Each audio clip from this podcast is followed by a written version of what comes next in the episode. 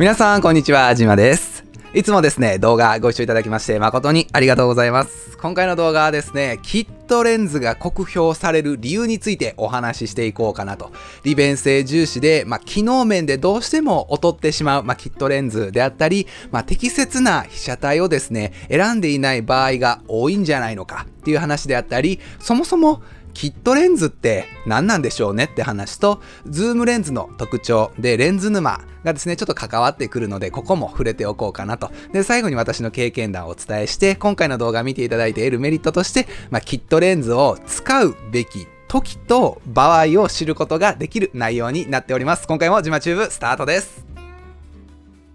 ジマチューブはい、改めまして、ジマです。いつもですね、動画ご視聴いただきまして誠にありがとうございます。このチャンネルですね、ご登録いただきますと、有料級の撮影知識っていったものをですね、得ていただくことが可能になります。カメラ情報ですね、効率よく収集することができるので、試すこととか調べることですね、まあ、手間と時間を節約することができます。約200本ぐらい、えー過去にですね、撮影ノウハウに関する動画投稿してきております。400本ぐらい投稿した中から厳選した200本。えーこれをですね、まあ、体系的に、え学んでいただくことが可能になってます。で、動画内でね、学んでいただいたことを、今回はキットレンズなので、キットレンズ、こういったものを使ってますとあったりとか、こういったものを使っていて、最近はこういったレンズに切り替えましたみたいですね、そういった話をぜひ、あの、コメント欄に書いてもらえると嬉しく思います。ぜひね、初めての方はチャンネル登録よろしくお願いいたします。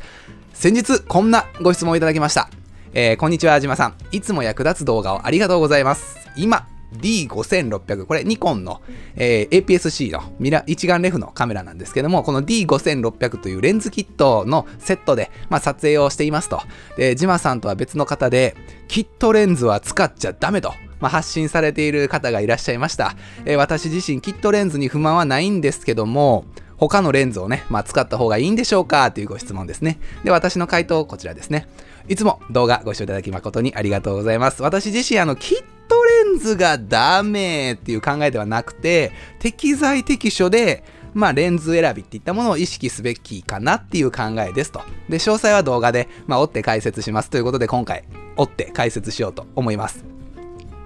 今回ですね、まあ、カメラを始めた方であったりとか、追加で、まあ、レンズの購入を検討されている方の、まあ、役立つ情報になればいいかなと思っております。で、キットレンズに対して思うことを、まあ、初めにえお伝えしておこうかなと、え私の考えですね、箇条書きでお伝えするとですね、キットレンズそのものには正直問題はないんじゃないのかなと思います。で、無理にキットレンズがどうのこうので、無理に高い機材を買う必要はないと思いますし、キットレンズはやっぱりコストパフォーマンス重視のレンズが多いかなと。あとは焦点距離とか開放 F 値っていったところを意識すれば、まあ、キットレンズでも、まあ、問題なく使えるであったり、撮影頻度ですよね。カメラそのものの、まあ、使う機会、この頻度っていったもので機材投資額を考えてもらえれば OK だと思いますし、機材はもう使ってる本人ですよね。本人がま納得しているんであれば問題ないんじゃないのかなと。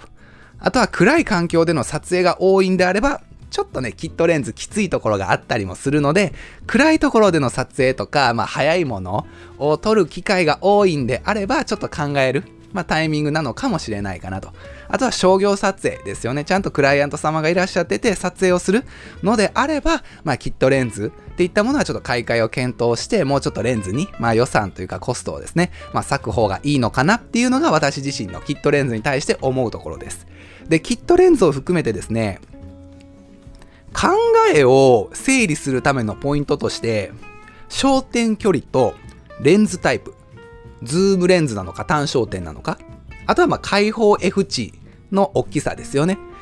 画質、利便性、コストパフォーマンスの良さ、あ、最後にはまあ携帯性ですよね。大きさとか重さ。まあ、こんなんがあるかなと思います。で、一つ一つまあ順に解説して、えー私がですね、先のまあ考えにまあ落ち着いた理由っていったところをお伝えしていこうかなと思います。キットレンズがそもそもですね、ダメとされがちな理由としては、キットレンズってどうしてもまあ比較的高倍率ズームが多くてですね、光量不足とか被写体、手ぶれが頻発しやすい特徴があります。なので厳しい環境で写真を撮るってなった時にどうしても難易度がちょっと上がっちゃうんですよね。なので撮影の腕が足らんから鍛錬しろって言われてしまえばそれまでなんですけども、まあ、体育会系の考え方ではなくて、もう今はもう技術とかね、手間をお金払ってええもん買えば、あの、買うことができるので、技術とか知識とかスキルっていうものは。なので、適材な機材っていったものを、適材な機材？ん？適切な機材をですね、まあ選んでいただければいいだけのことかなと思います。なので、キットレンズでは、少し難しい撮影環境で写真を撮ると、どうしてもレンズのパワー不足感が出ちゃうんですよね。キットレンズでは厳しいっていう。それが結果的に、キットレンズで撮ってるからダメなんやという、まあ、機材側、レンズ側に責任を押し付ける結果になってしまってるんじゃないのかなと。で、苦手な環境でまあ、不得意な撮影を任せられてるんですよね、キットレンズにとっては。なので、キットレンズからすると、いや、その撮影シーン僕にはちょっと荷が重いですわ、っていうのが、まあ、キットレンズの、まあ、心の声というか、まあ、無茶ぶりされた感があるんじゃないのかなっていうのは思います。レンズ選び、得意を見極めるべしっていう話をしていこうかなと。実はですね、さっきの話は、まあ、適切なレンズを選べば、意外とサクッと解決できたりするんですよね。ただ、機材を選ぶ私たち側に適切なレンズを選べる、まあ、知識と経験っていったものが必要になります。あとは、まあ、お金ですよね。これも必要になってきます。で、キットレンズっていうものはどうしても利便性重視なものが多いので、どうしてもね、この表現力には乏しい傾向があるんですよね。ボケ感強く出したいであったりとか、まあ、暗い環境でも撮れるようになりたいとか、ちょっと撮影環境がちょっと厳しくなると苦手なところもあったりします。とは言っても、キットレンズでも表現力に十分事足りてる環境、めちゃくちゃ明るいところであったりとか、そんなにボケ感を、まあ、求めない環境であれば、いい写真っていうのは全然撮れます。え、これキットレンズで撮ったんですか？このカメラのレンズキットのセット、めっちゃいいですねっていう風になるときは多いです。さらに、まあ、ズームレンズですよね。キットレンズで、まあ、ズームレンズってよく採用されてるので、このズームレンズを使うことによって、レンズ1本で複数の焦点距離がカバーできるんですよね。なので焦点距離的にレンズ1本持ってれば、まあ、約、まあ、5本分ぐらいの価値があるんじゃないのかなと。なので24から120の私がよく使ってたその D750 のキットレンズ24120のやつであれば 24mm、35mm、50mm、85mm、105mm みたいな、こういった単焦点であればそれぞれ揃えなくちゃいけない焦点距離をレンズ1本でカバーできると。なので結果的にレンズ沼の、まあ、回避につながることであったりとか、撮影に、まあ、出かける際の荷物を減らせる。ほんまやったらレンズ5本持っていかなあかんかった。単焦点やったら5本持っていかなあかんかったところを、ズームレンズであればもう1本で済ませれるので、予算と手間っていったものを省略できるメリットがあったりするんですよね。次のスライドですね。そもそもキットレンズってなんじゃらほいなんですけども、カメラ購入時にボディとセットでまあ、パッキングされて売られているスターターキットのようなもののレンズの総称です。なので、これがレンズキットっていうわけじゃなくて、まあ、ボディと一緒に売られてたら、まあ、それはキットレンズっていう風に、まあ、思ってもらえたらいいです。で、カメラボディのね、ランクによっては、小三元、例えば F4 投資のちょっといいレンズなんですけども、このグレードの高いレンズがキットレンズとして組まれていることも多いです。なのでフルサイズの D750 の時代は F4 の2420っていう小三元のね、まあ、レンズが組み込まれてたりもしました。なので、キットレンズイコール低品質っていうわけではないです。キットレンズイコール、まあ、利便性が高いものやと思ってください。なので、キットレンズはどっちかっていうと、この環境でしか撮られへんっていうこだわりのレンズよりかは、どっちかっていうと、まあ、汎用性が高い。まあ、そう、大体の撮影環境にほぼほぼ対応できますよっていうものが、まあ、キットレンズとして採用されてることが多いです。ただ、ちょっとこだわったカメラ、例えばニコンの DF なんかであれば、一部ではね、50mm の F1.8 の単焦点レンズがキットレンズとして、ちょっとね、色も違ってたんですけどね、まあ、DF のカラーに合わせた 50mmF1.8 のものが出てたりして、キットレンズとこういしてこういったものが組み込まれてたりもするので、カメラによっては、まあ、キットレンズイコール利便性じゃない場合もあったりするので、この点はですね、ちょっと注意してもらえたらなと思います。大半のキットレンズがですね、高倍率ズームなので、グレードから、まあ、キットレンズっていうのはどうしても、まあ、ダメなものと評価されがちです。どうしても高倍率ズームっていうのはレンズのグレードとしては利便性を重視するので品質としてはどうしても下がってしまうんですよね。なのでまあダメと評価されがちなところがあったりします。ただですね、レンズの特性と使いどころっていうものを理解してもらって仕上がりの質とギャップがですね私たちが感じられなければ特別問題はないかなと思いますね逆に仕上がりに違和感を感じるんであればキットレンズを用いて撮影をしていってね楽しく撮れているんであればもうそれで正解やと思うんですよ。もうそれでいいんじゃないのかなと。ただもっとこんな写真が撮りたいであったりとか別の方が利用されているレンズを見てあそれいいですね。ちょっと興味湧きましたわ。とかね。あとはレンズの追加購入か、まあ、撮影環境っていったものを見直す、えー、タイミングっていったところがあるんであればぜひキットレンズから次のレンズに踏み出してもらうまあいいタイミングなんじゃないのかなってのは思います。キットレンズ、まあ高倍率ズームのことをここでは言うんですけども、高倍率ズームから写真っていったものを始めて、新たに興味が湧くレンズが出たとするんであれば、おそらくそれって高倍率のズームレンズを持っていて、高倍率のズームレンズに興味が湧くってあんまりないと思うんですね。おそらく高倍率のズームレンズを持ってる方が興味湧くっていうのは、低倍率のズームレンズであったり単焦点レンズなんじゃないのかなっていうのは推測できます。そもそも高倍率ズームとまあ総称されるのはだいたいワイド端からテレ端まで。なので広く撮るときとぐっと近く寄ってね遠く望遠で撮るときのまあ振り幅ですよね。ここが10倍以上あるものが多いかなと。思いますなので例えば 18mm から 200mm なんかでやると、まあ、約ね 20mm から 200mm って考えると10倍ぐらいありますよね。こういったものがまあ高倍率として、まあ、位置づけられるかな。で、逆に低倍率はもっとね、2倍とか4倍ぐらいまでしか、まあ、ズームできないようなものがまあ低倍率だと思ってください。で、高倍率では、まあ、広角から望遠撮影まで1本のレンズで、まあ、実現できるので、どちらかというと、撮影表現の品質とか、そういったところにも利便性重視の、まあ、レンズになります。もちろんですね、撮影環境とか、被写体がですね、ある程度決まっているんであれば、まあ、適したレンズっていったものを選んでもらうのが、まあ、やっぱりいいです。もうその適材適所と言いますか、得意な撮影種類を得意とするレンズに任せるのが一番いい。やっぱり持ちは持ちやってやつですよね。で、ただ、まあ特に決まってない何を撮るかをですね、決まってない旅行なんかであれば、こういった高倍率ズームっていうのは大活躍します。えー、近くで、まあ、広く大きく撮りたいときは広角で撮って、ちょっと遠くのもの、えー、ここから先は入れませんけどもうちょっと大きく写し撮りたいというときはズームでね、寄って撮ってもらったりすることができるので、まあそういったね、何を撮るかがはっきりしていないときは高倍率ズームっていうのは役に立ちます。で、一見、ああ、じゃあ、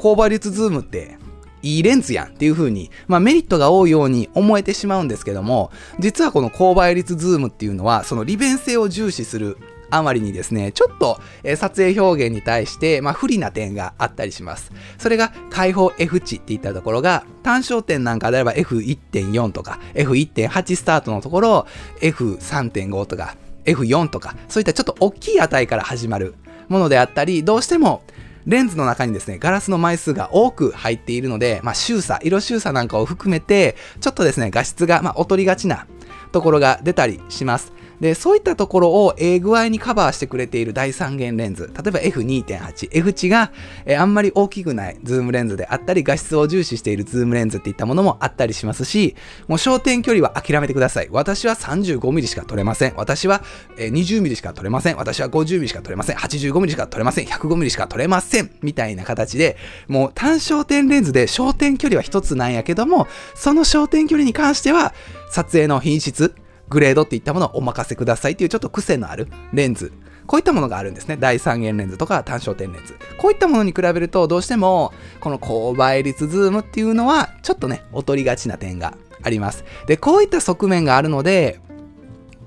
便利より質を選んでいる大三元とか、まあ、単焦点レンズよりも、質よりも便利っていったものを選んでるのが、まあ、キットレンズに多い高倍率ズーム。やと思ってください。で、便利と質をどっちもいるわっていう風に、えー、ええとこ取りと言いますか、贅沢使いしてるのが大三元レンズですね。まあ、ある程度の低倍率で、開放 F 値っていったものを低いもので、便利やし、質もいいっていうのが大三元レンズ。ズームレンズの中でもグレードの高いものになりますね。とは言いつつもですね、やっぱりあの、商業撮影、クライアント様がいらっしゃる場合とかですね、あとはコンテストなんかで受賞等を、まあ、狙われている方の場合であれば、正直使うレンズは自分の好きなものというか、その撮影仕上がるべき写真に対して一番最短で最高の品質でアプローチできるレンズっていうものを選ぶべきです。なので結果として、まあ、言いたいことは高倍率ズームじゃない方を使った方がいいですよっていうところですね。ただ、オールドレンズとか、まあ、レトロ感のある機材で写真を撮って、それがまあ受賞されたりとか、まあ、商業撮影でも十分満足いく、まあ、パフォーマンスが出せるんであれば、楽しみの一つでもありますので、そういった機材をね、ガジェットとして捉えて、楽しく選んで、自分なりの表現を突き詰めるのも写真の魅力の一つなので、まあ、強制というかおすすめまではいかないんですけどもちょっとね意識している方がいいかなと思いますで必ずしも写真のちょっと難しいところで高品質レンズが必ずしも正解とは限らないんですよね。やっぱりそれぞれ個性、まあ、レンズの特徴を知って、それを活かした表現をして、自分なりの撮影っていったものをした上で、それが見る人、受け手にとってどういった印象を与えるか。それが評価として、えー、結果、落ち着くものになりますので、この高品質レンズで撮ったから絶対いい写真とは限らないっていうのがこの写真の奥深さといいますか、まあ、楽しみの要素の一つかなと思いますね。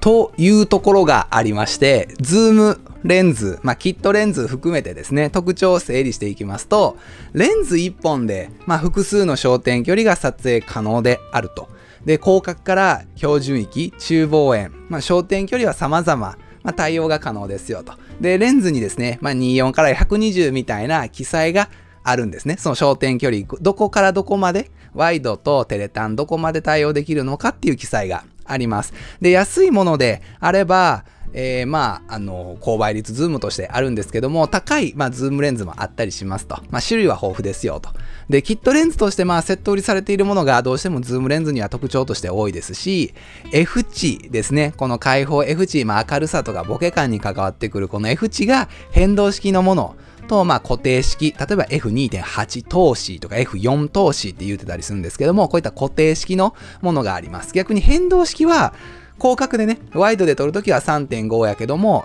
ちょっと望遠で寄った時には5.6に変わりますみたいな変動式のものがあったりします。で、様々なまあ被写体であったりとか、移動が多い、え、場面でこういったズームレンズ、キットレンズっていったものは活躍します。で、いいところは確かにこうやってね、多いんですけども、デメリットとしてレンズそのものが、まあ、ガラス枚数がどうしても多くなるので、まあ、でかくなりますし、その分重くなりますし、その分値段も高くなりますし、その分レンズね、枚数、えー、たくさん通って光がセンサーに届くので、まあ、暗くなってしまうといったところもあります。で、最高峰の大三元ズームだったとしても F2.8 っていうのが限界なところになりますね。で、レンズ枚枚数がまあ増えてしまうので重くなるし、まあピンキリなんですけども値段が高くなるっていったところと、開放 F 値が F4 とか5.6っていったものがまメインになっていきますので、どうしてもまボケ感を重視されたい方にズームレンズっていうのはちょっとしんどいところがあったりもします。で、便利なズームレンズ1本で、まあ焦点距離をカバーするっていう撮影スタイルを取るのか、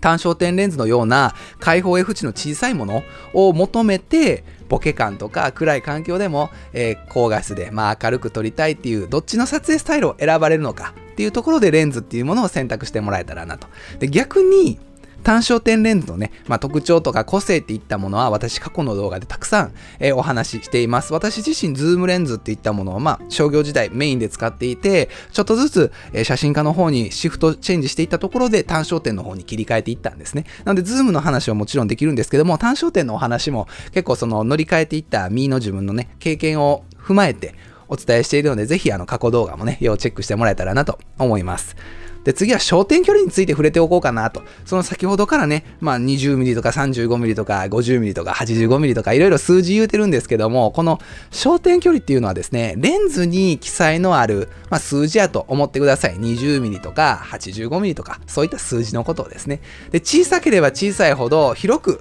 取れます。まあ、広角レンズ、広角域ってやつですね。で、大きい数字の方が遠くを撮ることができます。まあ、望遠レンズですよね。なので、20ミリとか14ミリとか10ミリであれば、もう私たちが見ている世界をぐーっと大きく広げたような形で見ることができますし、35とか、まあ、50あたりであれば、大体日常の世界観の、まあ、画角といいますか、私たちの視界に近い感覚で撮ることができます。で、85とか105とか200ミリになってくると、私たちがちょっとぐーっと酔ったような印象で撮れますし、私が野鳥撮影なんかでよく使っている、まあ、500ミリのレンズなんかであれば、すごい先にいるね、あの野鳥なんかを撮ることができたりするので、まあ、小さい値の方が広く撮れるし、大きい値になれば遠くのものを近寄せて、えー、撮ることができるっていうところが印象として、まあ、受け取ってもらえたらなと。なので、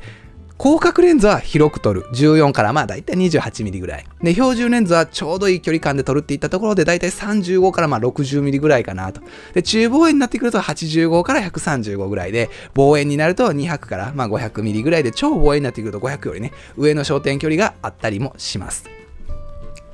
で、焦点距離でじゃあ実際どう変わるかっていったところで、これですね、あの、横側のスライドに載せてるんですけども、同じ位置から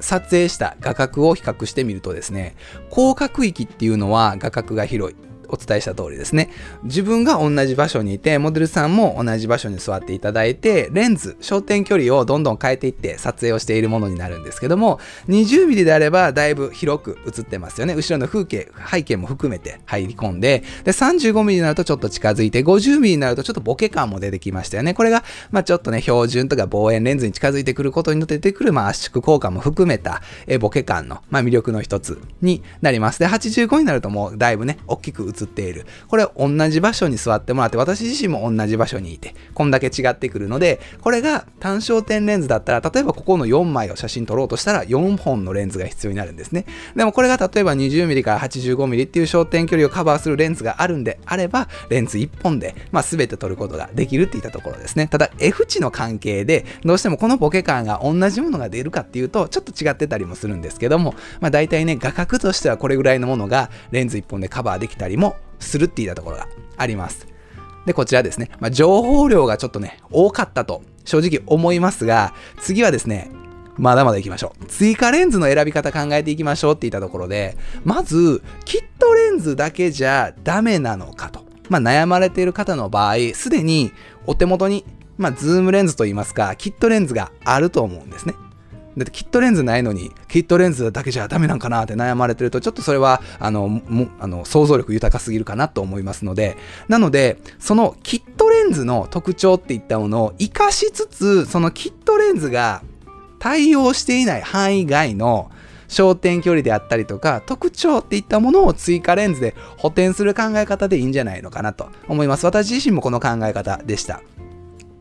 私がですね、カメラを始めた頃、追加レンズをですね、実際購入した時の流れの思考パターンなので、ぜひね、あの、活用してもらえたらなと思います。レンズってカメラ含めてなんですけどね、やっぱり高い買い物なので3万とか5万とか10万平気でするので、もう無駄のないね、あの買い物をしてもらえたらなと。なのでキットレンズはダメだからっていう形で使わないんじゃなくて、キットレンズも使いつつ、キットレンズでは対応できないところを追加で購入する。で、長い目で見てキットレンズの出番がちょっとずつシフトして減っていくぐらいの感覚でいいんじゃないのかなと思います。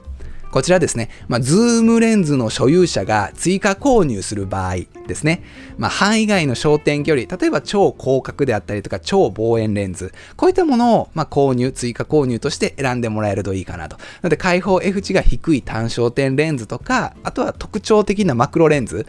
今あるレンズが対応できない撮影範囲、特徴を追加購入する。まあ、イメージですね。私自身実際あの24から 120mmF4 投資の EDVR のレンズを D750 というですね、フルサイズのカメラ、APS-C のカメラをずっと使い続けてて、よし、そろそろフルサイズに移ろうという時に、ちょっと待てよ、今までのレンズフルサイズあかんやんっていう形で、このね、どうしてもイメージサークルの大きさがあって、フルサイズになるとセンサーサイズが大きくなるので、蹴られてしまうんですよね、四隅が。あの黒い部分が出てしまうので、フルサイズのセンサーを搭載しているカメラにはフルサイズ対応の、えー、レンズっていったものを用意する必要があったので、私はこのキットレンズ24120のものと一緒に買いました。で、この D750 に買い替えた時に私はもう DX レンズっていうのは全て、まあ、売り払って、まあ、FX レンズの24121本から始めて、で、徐々にいや24から120を使ってて確かに問題なく取れるけども24よりもっと広角に取りたいって思った時に 20mm24 より少ない、えー、少ないというか小さい値の焦点距離のものかつ F4 より小さい F 値のもので24、20mm の F1.8 を追加購入しましたし、24120を使ってて、野鳥取りたいけど 120mm の焦点距離じゃ野鳥用取れんわ。となった時に200から 500mm の F5.6 の EDVR の、まあ、レンズを追加購入して。なので上で言うと広角が取れるようになったし、真ん中で言うと野鳥、超望遠が取れるようになったと。で、この2420を使ってて、もっとボケ感のある写真を撮りたいなと。かつ 120mm で、まあ、圧縮効果生かしてぼかすことはできるけども、まあ、撮影環境によってはそんなに後ろ距離取るとが取ることが、まあ、できなかったりもするので、そういった時のために、まあ、50mm の、まあ、F1.8 っていう標準ぐらいの距離感で取れるもので、かつ F 値が小さいものを追加購入しました。で、あとはマクロレンズですよね。マイクロレンズって言った方がいいですね、ニコンの場合。この 60mmF2.8 の場合はですね、2420のレンズでは、ある程度近寄ったらもうピントが合わなくなってくるんですよね。これはもう標準のレンズやったらみんなそうなんですけども、マクロレンズの場合はさらにグッと寄ることができますので、ものすごくですね、小さいものを大きく映すであったりとか、まあ物撮りに関して、えー、出番が多くなった時にこの 60mm の F2.8 を買い足した。なので24120っていうレンズを中心に考えつつ、広角担当、超望遠担当、標準域で開放 F 値が低い担当、マクロレンズ、え近しいものを大きく写し取りたい担当っていう組み合わせで。で、この中からさらに、いや、2420と焦点距離は被ってるけども、もっと開放 F 値の低い、まあ、35mm であったりとか、え 85mm、こういったものをどんどん追加購入していって、必然的に24120がちょっとずつ出番が少なくなっていく。けど旅行なんかでレンズ1本で済ませたいなっていう時はこの24120を持ち出す。まあこういった流れになりますね。で、2頭を追うものは、まあ1頭も得ずって話も、まあ念のためしておこうかなと思うんですけども、えっとですね、画質をレンズに求めていくと、どうしても今のレンズラインナップといいますか、レンズの各メーカー含めて特徴として、焦点距離をちょっと諦める必要はあるんじゃないのかなと思います。単焦点レンズは逆にですね、解像力が比較的強いんですね。強いというか、綺麗に映るんですよ。その代わり、焦点距離諦めてますよね。なので、焦点距離を求めて便利ズームであればあるほどどうしても画質っていったものは劣ると。でも、単焦点レンズのように、もうここの焦点距離しか撮りません。私はこの焦点距離に特化したレンズです。ってなった時は、画質、解像力っていうのは求めることができます。で、焦点距離の利便性を求めると画質を犠牲になりますし、さらに高倍率ズームなんかであると、それがもう分かりやすく出てくるんですよね。めちゃくちゃ便利やけども、画質としてはちょっと惜しいものになってしまうと。で、両立を実現したものとしては、まあ、低倍率のズームレンズとして大三元レンズとかが小三元レンズがある。で、この時注意してほしいのは確かに利便性と画質はまあ、確保できた、担保できたけども、ごめんなさい。その分、開放 F 値はちょっと高くなりますよっていうのがありますので、ここはね、もうこの3パターンの中からどれを取っていくかですね。焦点距離を重視するのか、画質っていったものを重視するのか、焦点距離と画質を両方重視するのか、この3パターンから選んでもらえたらなと思います。もしかしたらもっとね、3年後、5年後、10年後とかには、焦点距離もすごいカバー範囲広いし、開放 F 値もすごい低いし、画質もめちゃくちゃいいレンズっていうのはもしかしたら生まれるかもしれないんですけども、現時点ではお伝えした3つのパターンから、まあ、どれか選んでもらうか、3つとも揃えて、その時その時の撮影に合わせたレンズを選んでもらうのがいいかなと。で、単焦点レンズはまあ綺麗に撮れるんですけども、焦点距離には不便ありっていうところがありますし、高倍率ズームは逆に便利やけど、まあ、画質にはこだわれないっていったところ。で、両方求めるんであれば値段は高いけど、低倍率ズーム大三元が便利で、まあ、個人的に、まあ、出先で何を撮るのかっていうのを決めてないときは、まあ、ズームレンズが、まあ、おすすめかなと。なので、今回のね、ご質問者様みたいに、キットレンズがダメですか？キットレンズはダメって言われました。と言われても、キットレンズのどこがどのようにどんな場面でダメなのかっていうのをちょっと考えてもらえると実はキットレンズってダメじゃないよって。逆にキットレンズをこういう環境で使ってる私たち側がダメなんやでっていうのが分かったりします。どうしてもまあその何て言うんですか？苦手なことを苦手な人に、まあ、お願いするよりかは得意な人にね、得意な撮影環境っていうのをお願いした人というかレンズにね、まあ、お願いした方が結果良くなりますので、自分たちが